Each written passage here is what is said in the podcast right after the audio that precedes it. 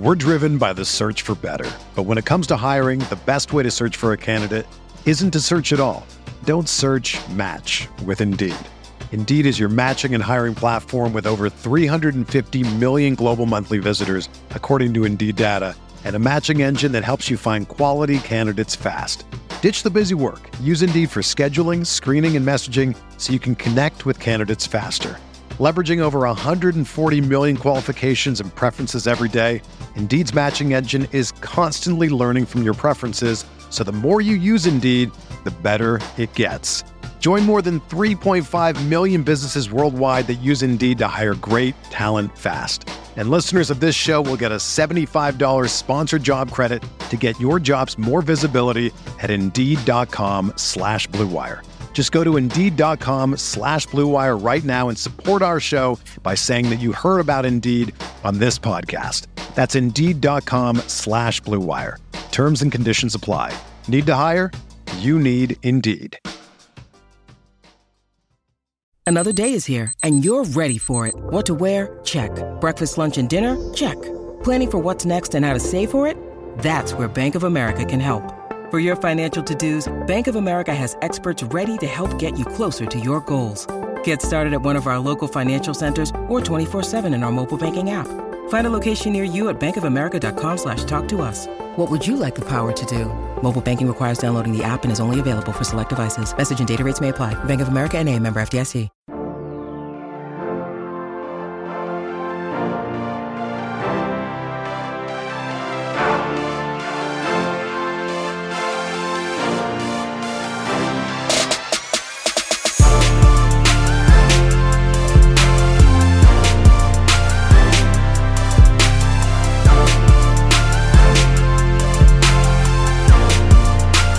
Everyone, welcome to the RotoGrinders Morning Grind Podcast. I'm your host, Stevie TPFL. It's Friday, it's December 4th, it's 2020, and we're here to talk basketball. Basketball, NBA. Yes, it's right around the corner. The season's right around the corner. And uh, we had some awesome news come out last week that Underdog Fantasy is doing NBA Best Ball.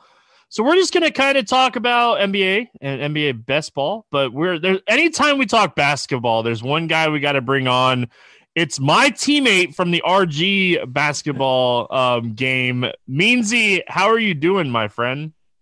I'm still sore from that basketball game, which was back in February. Aren't we both? um, I, I, I, actually feel like I'm in a lot better shape now than I was um, in February. So that's what that's what the quarantine will do to you. Yeah, yeah. Um, that is, I try not to ever play, but sometimes you guys pressure me into it. I try to stay retired. Um, but that's besides the point. Yeah, the NBA is right around the corner. Um, we're less than three weeks away. Um, they just, I think, you know, they just recently announced what games are going to be on that Tuesday night too. We got this this best ball underdog thing that's going to pop up that I might have to dip my toes into. Man, what's going on with you?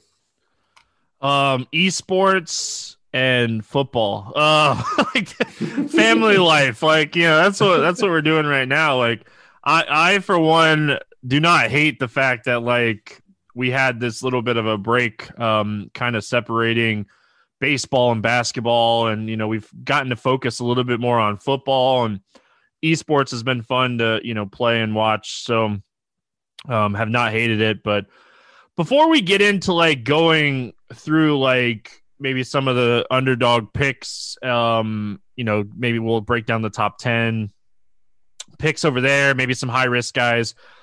Let's just kind of talk about some of these off-season moves because not only like did the draft happen a couple weeks ago um, but there's been there's been some big moves like Gordon Hayward um, I think is one of the bigger ones like but Andy like overall I don't think this has been a season of moves that ha- has been like in plentiful. Like it, it hasn't been as crazy as some other off seasons Yeah, and that was somewhat to be expected, and that's probably going to change next offseason. That's kind of what everyone's been saving up. You know, factor in the pandemic too, where you know revenue for the sport is is you know lower than projected anyways, and then that there's just not that many standout stars in this offseason. It was kind of projected to be that way. And then even just like looking uh, from a fantasy perspective, like even just looking through some of the top fantasy scores in the league, like you don't really see anyone's situation who got much better. Some stayed kind of the same some got a little worse. Um, so yeah, even just looking at it through that lens, um, it was kind of uneventful. Some of the stuff, you know, some of the most important stuff that happened arguably could be like front office and head coaching moves. You know, like with uh, Morey and D'Antoni out in Houston. How's that going to hand? Uh, how's that going to affect Harden? Assuming he's still there uh, by the time this podcast goes up, and um, you know, how's that going to affect Philly with Morey and Doc Rivers there now with like Embiid? So there's just a lot of moving parts. Uh, yeah, I agree with you. Uneventful for the most part when you look compared to other off seasons, but um, there's still there's still a lot of stuff to discuss. That's for sure. So, has there been any moves this offseason that have like really stood out to you as someone like any moves that like, oh, this guy it could really see like an uptick in like fantasy production because of his move? 100%. And it's because of what happened to his team as opposed to anything anywhere he went. And it's SGA, uh, Shai Gilgeous-Alexander in Oklahoma City. They're just like, Sam Presti is just stockpiling draft picks. They're obviously looking towards the future, but he is their future. Like they're trying to figure out who they're going to put around him now. And you know, if you pull it, like if you look at court IQ on RotoGrinders and you look at fantasy points per minute and you sort by fantasy points per minute from last season, basically five of the six guys um, that were that led the team last year in fantasy points per minute are gone. Chris Paul, Steven Adams, Gallo, Schroeder, even Nerlens Noel up there. So like everything is going to run through him. They've just been they've been pretty blatant about their their affinity for him, and they're just going to you know put as much on his shoulders as he can handle. So he's probably going to be the one that you're going to hear a lot about over the next couple weeks, especially for people who play season long, because I'm sure um, he's going to shoot up. He's going to shoot up draft board, but then obviously for DF purpose, DFS purposes too, he's going to be someone to target. You know, price considered, obviously. Yeah, obviously we'll we'll have to kind of see like what his pricing looks like at the beginning of the year, and like it might be something like this. This podcast could also translate into you know beginning of the year. Like this guy might be underpriced to start the year, but we'll mm-hmm. see these sites have definitely gotten sharper over the years. Like this isn't five years ago where like SGA is going to be like extremely underpriced here, but yeah. he's currently sitting at like ADP of like 20 on underdog right now. Um, he might be a buy high spot. Like you might want to get him a little bit higher because like Butler's in that range. Ben Simmons is in that range. Like I could see SGA having a higher usage and, and fantasy point per game total than both of those guys. Um, so I, I think it's also interesting, and we'll talk about this too. Like you have Kawhi Leonard kind of in that range, but like you always worry about like Kawhi kind of sitting a little bit. So there was a move that I think it, it's it's really recent. I think Kris Dunn to the Atlanta Hawks could be really good. Um, and like he is someone that's way down on the board. I think he's someone that you could get later in drafts. That's a little sneaky here. I think the move is really good for him. Yeah, it is. They also brought in Rondo, so I'm I'm uh, curious what they do. They're actually like super deep now. Like, yeah, depending on how depending on how they go, especially in the backcourt, because you have Trae Young, Rondo, Dunn, you have uh, Kings Bogdanovich, as we like to call him, like Hoarder, Cam Reddish, DeAndre Hunter, Gallo's there now. They have like even Snell. So like they're they're like one, two, and three spots are like really loaded. So I'm curious to see. Like I, it wouldn't surprise me at all. They use Dunn a lot in the regular season. You know, Rondo's not really a he doesn't really get cranked up for the regular season these days. But we saw how good he is when he wants to play. Like we saw how good he was for the Lakers in the playoffs. So yeah, I, I, I like that call. And they need defense. And like he is he is the one guy out of pretty much everyone I just listed, except for maybe like DeAndre Hunter who that's like his sole focus is defense. So that's that could earn him some playing time over that system for sure. Um obviously like the Pelicans, um, it's gonna be a, a, a, definitely a different look for them. The trade between Eric Bledsoe and Jrue Holiday. Do you think this is a potential uptick for Bledsoe, or do you think like I, like I don't love Jrue to, to the Bucks, and like it's not my favorite move. But I think like Bledsoe could benefit fantasy wise um, from the move to the Pelicans. Yeah, I'm curious to see what's going to happen there because they have a new coach as well, Stan Van Gundy. Um, I meant oh, I want to I want to yeah I want to go back to your your boy.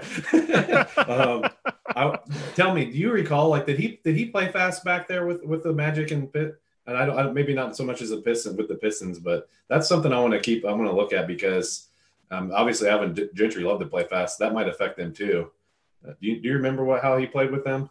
Not really. They they worked Dwight Howard a lot. Remember, like they had Howard yeah. and um, Rashard Lewis. Like they they they shot a lot of threes um, Mhm. with that team. So I don't I don't but remember. I don't think they played particularly fast.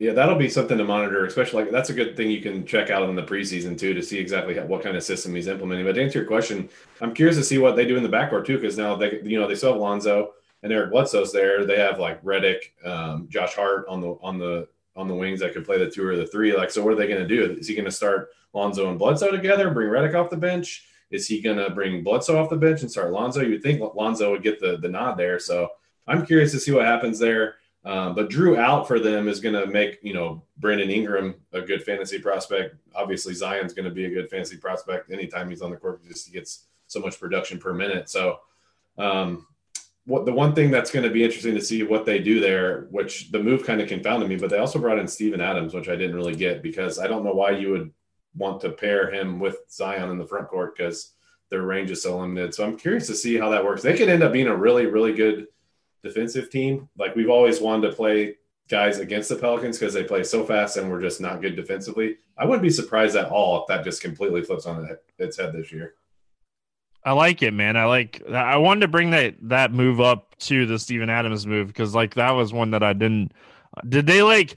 Did they sign Bledsoe and Adams in trades um, to kind of play as their like backup group? I don't know. Like it, it it'd be it'd be really interesting to see um, you know what they do uh, with that whole situation.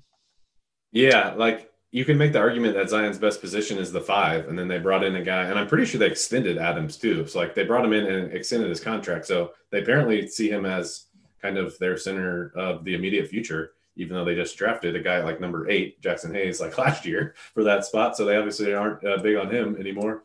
Um, yeah, I don't know. They're gonna be they're gonna be one you really want to monitor early because the old things we we clung to, the old you know the old cliches of who we like taking people against. That I really just don't think that's going to be the case this year.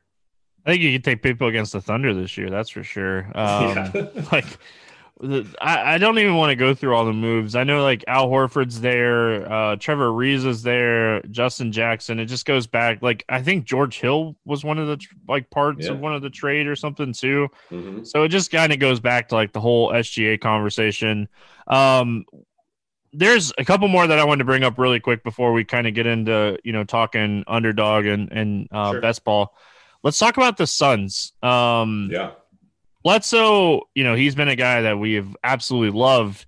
Chris Paul dishing him the ball, like the Suns might be legit this season, Meansy. Like we saw them make a push last year. Like this might be a Suns team that we're talking a lot, and, and they drafted Jalen Smith too. So like, this is an interesting um, little team here. I agree, man. They obviously they want to make the playoffs. They pretty clearly have a mandate from ownership that they're just they got to start going for it. They've just been kind of fringy and and um, at the bottom of the league for too long. That and I think it's important to keep Booker there too. So getting Paul is huge for them um, for real life basketball. For fantasy basketball, I'm curious because Booker you know, he's a guy, even with Rubio there, Booker still just had the ball in his hands a lot. He had a pretty high assist rate last year, obviously high usage rate. They also brought in Jay Crowder. So, like, if you look at their starting five, it's probably going to be Chris Paul, Booker, Mikal Bridges, Crowder, and Ayton. And that is a, I mean, that's a really good starting five. So, I'm, I think they're going to be really, really fun to watch. A, and I think they're going to be really competitive in that conference. Um, fantasy wise, I'm a little, might be a little down on Booker. I still think they're going to want to run everything through him, but Chris Paul, man, he's a he's a dominant he's a dominant force in, in many different facets on the basketball court. So he he's gonna he's gonna hurt a little bit, but he's gonna make their chance of winning just obviously higher.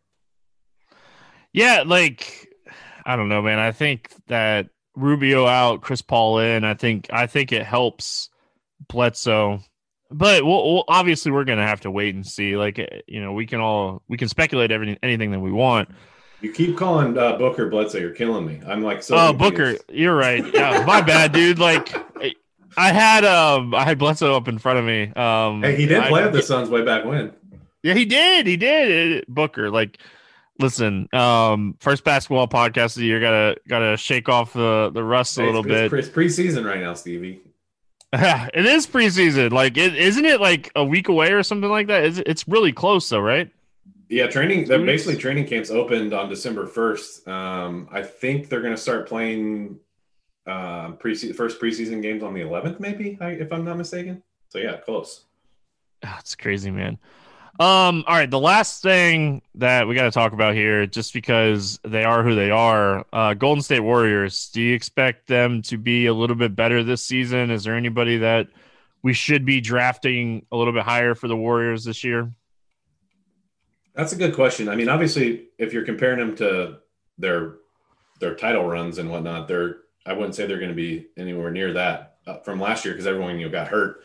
Curry Curry went out four games into the season. Clay obviously was missed the whole season. He's going to miss again this season because he tore his Achilles. So I'm I'm uncertain on what's going to happen with them. I think their starting five is going to be good. I'm really worried about their bench. Like I'm assuming they're going to start Wiseman at center.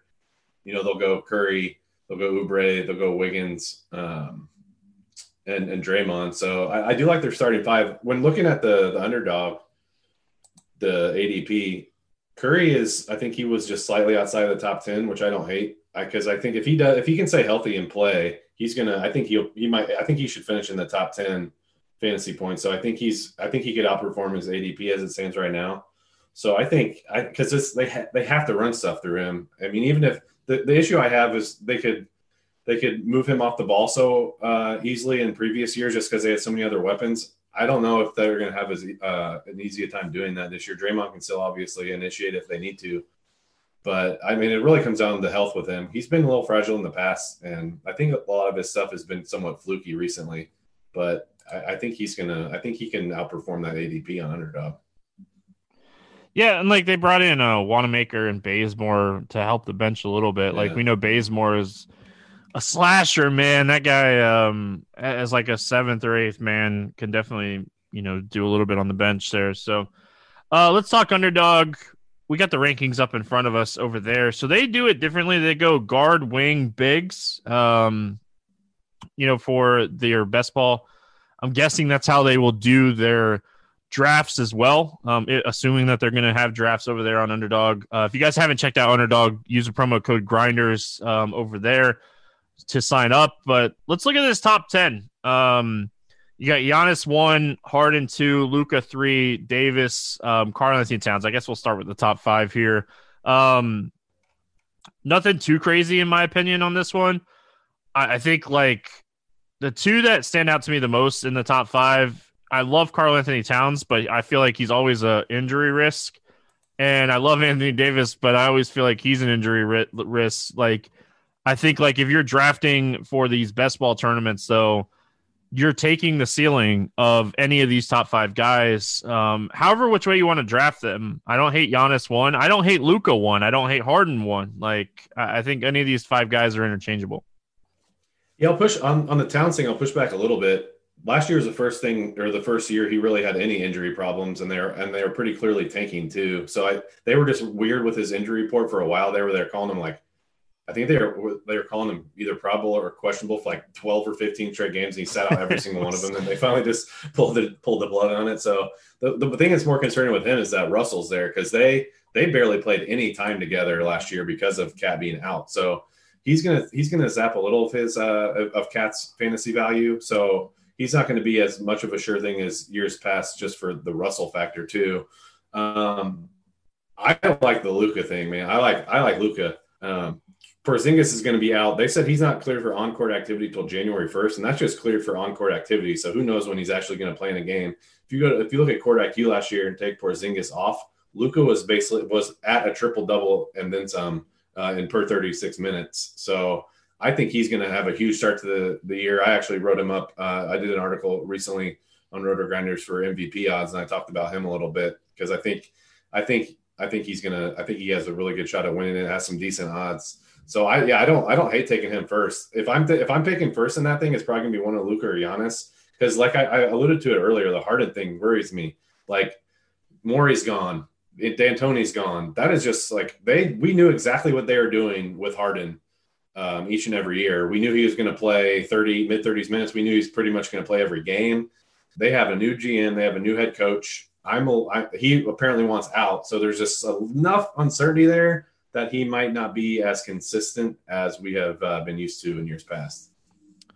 We're recording Wednesday afternoon for the Friday podcast this week. Um, so if any news comes out over the next couple days and it's not brought up on the podcast, that's why. uh, so, um, listen, there's there, there's NBA news every day, so I just I just wanted to like throw that out there really quick.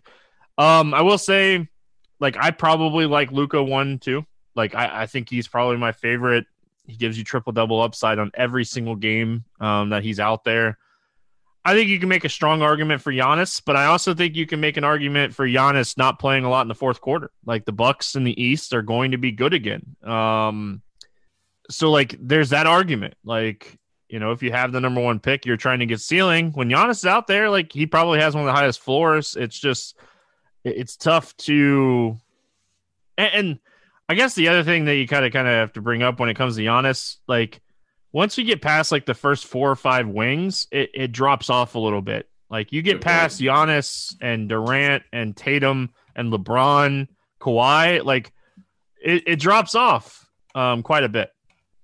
Yeah, one thing I like, one thing I do like about Giannis, so is that even if you play it out like last year, like last year, he barely he didn't have to play a lot of fourth quarters either, and he still finished with I think like the second most fantasy points uh, behind Harden. So yeah. even factoring that in, like he's still just because he's so good per minute that I think he's just such a safe pick. And with what happened with the Bucks offseason, we'll see what happens with some of the new guys they brought in. But you can make the argument that they're not nearly as deep as they were uh, in the past couple years. And who knows? Maybe maybe Bud is finally going to change the way he operates there and just he puts such an emphasis on controlling minutes and developing depth and it hasn't worked the past two years. Let's not let's not beat around the bush. Like they've had early exits in the playoffs both times. So we'll see if they have like a change in in um, in focus on, on how they approach this season in both regular season and playoffs. But i mean short of any like injury like Giannis you gotta you gotta really you gotta really factor him in up there at the top. And i think i think you might have made the best point uh, available is we have we haven't really talked about like draft strategy per se, but like the fact that it thins out so much after him might make him the safest number one pick. Listen, I, I think safe is fine, but when you're you're trying to win one of these best ball tournaments, you know, like if you're playing, well, he they, has they upside have, too. no, I know. if you're playing like the the cash game, because they have cash game um, best balls as well, where you can play like yeah. three man, six mans, ten mans, like I think I would go Giannis over Luka in that format. Um, like, but in this tournament, man, like this big tournament that they got going on over there on Underdog, I, I think that it's hard. Like you, eh, Luka, man, the ceiling for Luka, especially like you said with Porzingis out for the first few weeks here for sure. Like, it, like he could be out for the first couple months. We don't know. Um, yeah, once young. we get he's young too. Luka's like 21. Uh, and he's gonna. He, I mean, he could easily play you know 35, 36 minutes a game this year. I wouldn't be surprised. I think just play him out there forty, no problem, no no big deal. Only if we draft him. Yeah, like um, looking at the next five, and then we'll kind of get into if there's anybody that we think could we you know you could you know reach for or, or you know take a back seat on. Trae Young, Kevin Durant, Damian Lillard, Jayson Tatum, uh, and then Jokic. You know, looking at these next five you know, you could potentially throw like LeBron and Curry in there too. I think all all seven of those guys are really close. If Embiid stays healthy, Embiid could outperform all those guys. Um, Trae Young, usage wise, is always someone that's up there. Kevin Durant when he's healthy, Damian Lillard, usage wise, like all these guys are strong. Like I don't have any like hot takes on fading any of these guys outside of maybe Jokic, but you know, that's just because uh, I'm biased. I, I, look forward to you expounding on that hot take right there that you're fading Jokic. Um, I want to talk Listen, about Trae Young though. like we, like Jokic for me, I I don't know. Like the the bigs, they're all so close. Like what's uh, honestly like for a whole season? What's the difference between like Jokic and Vooch for a whole season? Probably not much. I mean, I don't have like specific what they've done the past several years. I mean, obviously Jokic is probably a little a little higher just um, because his numbers are a little bit better across the board. But I get I see where you're going. I, I actually was thinking he was a little. I thought he was a little um, low for his AD, ADP there. I like kind of like the buy low spot. Um, I'm I'm worried about Trae Young though because that he's had to do everything for that team like last year, I think he was basically 35% usage, 40 plus assist rate, just because they, they had nobody else. Like, I mean, I know Collins was out for a lot of that last year because of the suspension, but we talked about earlier, they're just they're just deeper. They have and they have guys who can handle the ball now too. So like obviously they're still going to want him to do a ton. He's their he's their franchise player. He's their future. But you have like Kings Bogdanovich, who is I guess we have to start calling him Hops Bogdanovich. Um, he is he can handle the ball. He'll probably help man the second unit. We talked about Rondo. Um, Gallo requires a decent amount of shots to keep him happy. So you're probably going to see a slight dip in, in Young's uh, fantasy production on like a per minute per game basis. So I'm a little worried that he's um, he's that high on the ADP. I think I would probably take Dame for sure over Trae Young. Um, I think you can make an argument for Tatum, LeBron, Kevin Durant. Like again, the wing position falls off so much. Like if you're just looking at overall draft strategy here, the wing position falls off so much um, that you could definitely make an argument for some of these guys um, over Trae Young. But you could also make the argument for Trae Young being in the top five. Um, you know, especially when you're doing the tournament format. Like if his usage continues to stay as high as it was at times last year, the guy, you know, could definitely be a top five producer. Um, let's kind of look at like, you know, once you get past like the top like 15, we'll go by ADP. So we'll start like Devin Booker down. Um, just kind of looking, I think we go back to the conversation with like SGA might be someone you reach for at the beginning of the second round or in the late of the first round. Uh, I think that he has the ability. Like I, I, think I like SGA more than I like Simmons, uh, more than I like Butler. Um, Butler, it seems like that guy misses like five to ten games a year anyway. Um, but you know, you can make an argument for SGA being up there. You can make an argument for Bradley Beal um, with his usage and stuff. Like there's some good options that you could look at at the beginning of the second round in this range. Yeah, we definitely agree on this. Yeah, we we hammered that home pretty pretty hard at the start. Um, some other guys like just a little further down, like Beal. I'm, you know, Beal's right in front of him there on the ADP. I'm curious to see so much of what happens with him. You know, obviously revolves around John Wall. They're yep. saying he looks good. They're saying all this normal stuff you'd expect. He looks good. He looks healthy. He looks fabulous in workouts. Blah blah blah. I want to see a if he looks like anywhere close to the John Wall of old, and b if he does. Like I still like I'm pretty sure Beal is pretty much the alpha on that team, anyways. Like they still need to run so much through Beal, but Wall, I don't know. Just maybe even if they're trying to find someone to take him in a trade, there he's gonna just, just kind of put a dent into into Beal's into Beal's usage. So that worries me a little bit. That's why I'd for sure take SGA over him because we know exactly what we're getting out of him. Moving down, I really like Mitchell.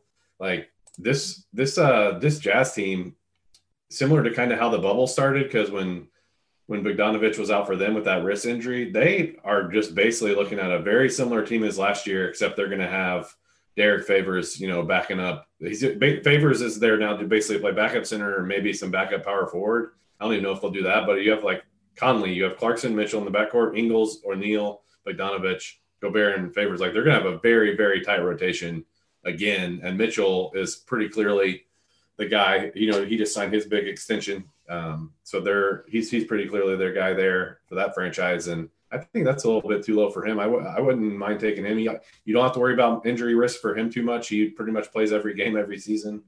Um, I, I'd look for him to take another big step this year too. Yeah, just kind of going down a little bit more. Um, you know, a couple guys that kind of stood out to me we we have no idea what to really expect um, when it comes to John Collins, but like ceiling wise, John Collins is a guy that has the ceiling to be top 25, um, in my opinion, anyway. So he's super interesting.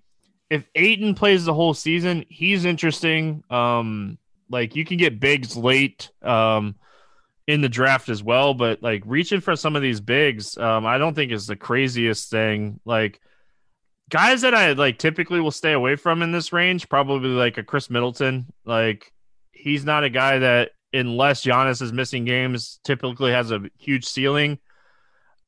Man, our boy Zion, I think his ADP is it's going to be higher than that, right? Like he'll be he'll be top 30 by the beginning of the season, right? It should be because he has a full off season. Oh, I mean, I use that in quotes, I guess, because it's not really a full off season, but they went out early enough in the bubble that he's had plenty of time. Like this, like it's got to be, it's got to be now for him to to get his body right, um, to get his knee right, and and come into camp ready to go. And and and Stan, I'm sure, has, has already been been on him for that. So, like, there was a stretch there last year where he was like he was playing every game, even back to backs. He was getting like 31 to 34 minutes a night, and he's produced producing. So if he can just stay healthy, like he is going to be a fantasy beast. And I agree with you. He's probably gonna that ADP is gonna creep up as we get closer to this thing. Um, anybody else standing out to you in that 30 range and maybe you can even go into like the 40 range um if there's anybody in that range um looking here i would say Jalen brown just because they lost hayward um that you know that that that matters basically every every game you know the past year or two at the celtics whenever whenever one of their main guys was out you know the Kembas, the smarts the browns the tatum any of those guys were out one of them always just got like a minute or two more per game. Their usage just went up a little bit more. Their assist rate went up a little bit more. And then Kemba also is going to be out for a little bit to start the year. His knees, uh, he got a some sort of minor procedure on his knee. So they said he's not going to be ready for games until sometime in January too. I don't think so.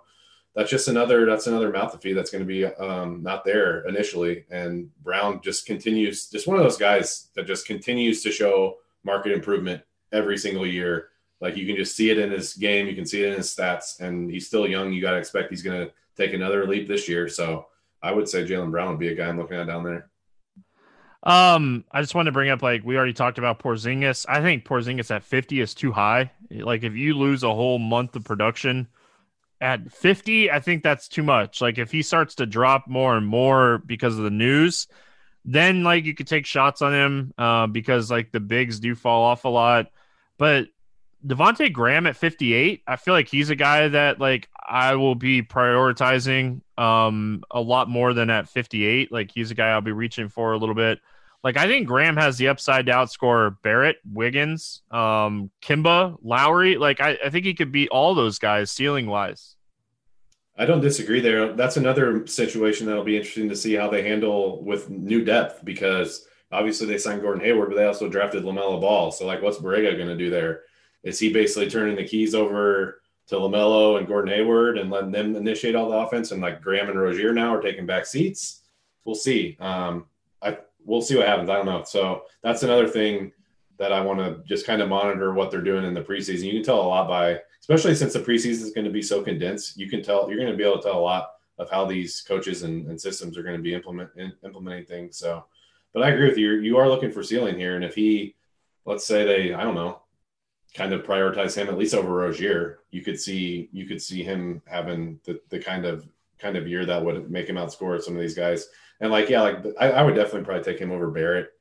Um, I, I, don't know. They're just with Thibs there. I don't. I they just don't cater the team to like suit his skill set. I guess is the best way to put it. Like they put him out there with guys who aren't very good shooters and whatnot, and he still has work to do in that regard. So yeah, I'm I'm down on him overall in that group you're talking about there, I would definitely take Graham over him, and even like Brogdon over him too.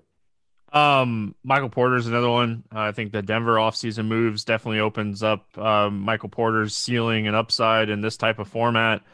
Um, uh, so if I told you right now, like if I told you John Wall was going to play 75% of the games this season, mm-hmm. where would you put him? Because he's right around like 60 ADP right now. Like, would you move him into your top 30 if you knew you were going to get 75%?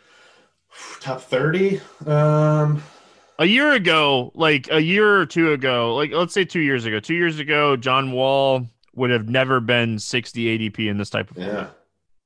Yeah. Yeah. I, that's close, man. I, I don't want to like say either way just because I don't have everything narrowed down with a fine tooth comb of like where exactly he'd fall. But I will say if he does do that, like he's not the kind of guy who's going to come in and just be fine taking a bit role, you know? No, nope. like he's one of the highest. he's the highest, one of the highest paid players in the league. Has a monster salary, has an ego. Like he want and he wants to he wants to compete and play. So like if he's out there, the dude's gonna try to play exactly how he's played, and that is getting out in transition, attacking the rim, getting steals, getting blocks for pretty good for his position too. So yeah, I would put him. I would probably put him between thirty and four, maybe between thirty and forty, maybe not top thirty. And and they have been.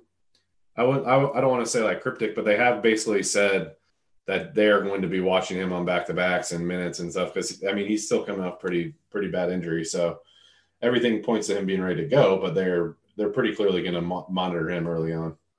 And you could get zero percent. Know that, like with John Wall, he could get hurt in the preseason. you might not get any production, but I, I think like again, in, in you got to know what you're playing. Are you playing the tournament? Are you playing the cash game, three man, six man, ten mans? Like, especially in like the three mans, you're you're gonna be so you're gonna have so much floor in the first like five to six, seven rounds in those three mans that you want to draft like high ceiling guy. You want to draft like Jaren Jackson type of guys mm-hmm. um, later in the draft. Um, just kind of before we get out of here, I think that like Aaron Gordon is super interesting at 79. Uh, when he's when he can stay healthy, his role is enough that the bigs fall off so much. There's some guys down here towards the bottom, like you have Kevin Love. You never know what you're going to get from Kevin Love. Draymond Green gives you a nice little floor. Blake Griffin's way down there. Like you have no idea what you're going to get from him on a night to night basis, but that's the type of bigs like when you get past um you know the guys with KAT, Anthony Davis, Jokic, Embiid, Vooch. So like Bam is another one that is a is a top end big. Like it, it gets kind of ugly. I want to. I like the Blake Griffin call because if you think of what's his best case scenario this season, his best case scenario this season is is he's healthy. He plays a lot of games, and we see not like the high flying Blake Griffin of old, but like the guy who can still score. He, you know, he's expanded his uh, extended his range a little bit, and that team is just is nothing. They have nothing there anymore. It's basically like Derrick Rose and him are the two high usage guys on that team, and they're just obviously looking towards the future. Like Kennard's not there anymore. Um, you know, obviously they traded Drummond last year. So if you get the best case scenario from Blake Griffin, he should like he's they have nine. I think they have him 99th or so uh, on their list, and basically right around the hundred range. He should be. He would easily be top 50 at least if he if you get his best case scenario. Like he's in he's in that range of like Valanciunas, uh, Miles Turner, um, Jarrett Allen. Like you have no idea what Jarrett Allen like that. That's a situation where Jarrett Allen should be getting the minutes, but Brooklyn, man, that whole situation is is kind of weird. Um, Thomas Bryant isn't one that's outside like the top hundred. I, I, think if you're looking for like type of a ceiling guys, he's one that I don't mind for like ceiling. I was kind of looking like I don't really have any like sleeper picks yet, but I will say like if you get a healthier season from Derrick Rose, he's really interesting at like a 140 ADP. Um, way down there. You just got kind of you just got done talking about like Detroit's usage. Like Derrick Rose is going to have plenty of usage on that team. It's just all about like staying healthy, um, and that's been his whole career. But if you get the the ceiling um, at, at like 140 ADP, I think the ceiling's there. Yeah, I agree. Um, that's another thing to monitor because they do have Killian Hayes, so I'm guessing they want to turn the keys over too soon. But if he's not quite ready, it's like it's Rose, it's Rose and like Delon Wright. So he's gonna have to play a bunch. So yeah, I'm, I'm pretty on board there. Um, yeah, any sleepers, Andy? um, let's see here. I would, I would maybe look at someone like Darius Bazley on the Thunder. He had actually a really good bubble, and we already talked about how thin they're going to be. Um, so I kind of like him down there. He's just, I don't know, maybe a little over 100 on the ADP. Um, just look for guys like that who are steadily improving, who are in good situations where you know they're going to play. Um, that's kind of the, the overall um, theme of what I'd be looking for when you're looking for guys down a little lower and trying to find these sleepers. I like six men. Like, who are my high usage bench guys when I get late in the drafts? That's what I'm going to be looking at. I think like we talked about like Bazemore. I, I don't know where he's at ADP, but I bet you he's way down there. Um, he's one that's like super interesting um, to kind of get really late in the draft. One of my favorite like late round picks. Uh, I've done two drafts and I have him on both of the drafts that I've done so far. Is Tristan Thompson? I, I don't think anybody really knows what's going to happen with the Boston Big situation, but I think there's a a road for Tristan Thompson to play 25 plus minutes a night with that offense. And there's plenty of potential points and rebounds and, and, and putbacks and like where he could, if he gets 25 plus minutes a night, be a point per minute guy. And he's way down. Like I got him way late in drafts. I love that call. He's going to be he's going to be great for them, especially in certain matchups. Like they were exposed a little bit with Tyson in the playoffs uh, in a couple of those matchups, um, and I think he's one of the one of the more perfect fits for that team, especially at the price they got him for. So I, yeah, I agree. He his upside is just being a starter on that team and playing a hefty amount of minutes, and that that uh, meshes well with um, grabbing him as late as, as as you can on underdog. Yeah, and like you you can take shots on some of these Cleveland guys that are way down there, um, like Larry Nance, uh, Garland's way down there as well. Like now's the time to draft to take shots because like when we start seeing preseason and we start seeing some of how these rotations um, work out, the ADP is going to get flipped on its head and like people are going to be like super popular. So like if Tristan Thompson starts the preseason as like the starting center his ADP is not going to be 160. I'm going to tell you guys that now. So like now's the time to like draft and you know take advantage of just take some shots. Like you know it might not work out, but now's the time that like the tournament winner could easily come from drafting before preseason starts. Yep, that's that's uh I think that's the the gospel right there. That's how you should be looking at this stuff. Um and it's like a I mean this is a, a format that is not going to be like especially the quick turnaround of this season of how quickly they went from the bubble to starting this next season. There's not going to be, I don't think many people are going to have content out on this either. So I think there's going to be, if you're willing to put in a little extra work, I think there's going to be a decent amount of edge in this thing too, where you give yourself a good chance at winning this, uh, this tournament they're putting out there. Yeah. You know, you look at it, I wish they had some slow drafts for it. I, man, it's so hard with two kids running around the house to get time to do a full draft, but so the tournament we've been referencing a lot is the NBA Best Ball Championship um, on Underdog. It is a hundred thousand dollar tournament, twenty five dollar buy in, twenty k to first place in a NBA Best Ball. Um, I'm sure there's been tournaments this big. I've never played in a, a best ball basketball tournament this big. Like I've played some fun stuff, um, but this looks awesome. Two guards, two wings, one bench, one flex, or one big. Sorry and then you get 10 bench players. So you're drafting 16 people. There's going to be plenty of room to build floor and upside um, place. Um, you know, there's 12 people in a draft. Like, you're going, your first, like, Andy, your first, like, five, six rounds are going to be pretty normal. You're going to have a good situation. But I think, like, trying to guess some pace games, some bad defenses that, like, offenses might have to run a little bit more like is a good way to approach like this best ball championship. Yeah, it's kind of what you've been referencing um, when we're talking about some of these players. You're just trying to find hidden ceiling, basically, and those are those are different ways you can do that. And some of it will be guessing right. Some of it will be um, like theorizing on how certain new teams and new coaches are gonna gonna do things. But yeah, if you're trying to get first in this in these tournaments, that's kind of what you're gonna have to do. And um, yeah, I mean that's that's that's the name of the game, I guess, man. Um, I I'm excited to, to enter one of these. I, I, don't think I've ever entered one this big either. I've done a, done some small stuff as well, but I'm I'm for sure gonna give this a run and um, probably here soon. Yeah, like we we we went through this and like I, I went through it the other day and I like found some stuff that I really liked, so I did a couple. But now, like going through it now, I, I really want to get in before preseason because I do think that there's a lot of edge um preseason before preseason starts and like how many people have really done NBA best ball? Like we NFL best ball has been around for the last few years and it's gotten bigger and you know, you know stacks and stuff like that. Like how many people are going to just build good roster constructions on like making sure that like they don't have slow paced guys, teams that like might be way too good, stuff like that. Like, you know, so there's an edge. There's definitely an edge here in the best ball championship over there on underdog. Andy, it's always fun, dude. Um, just having you come on.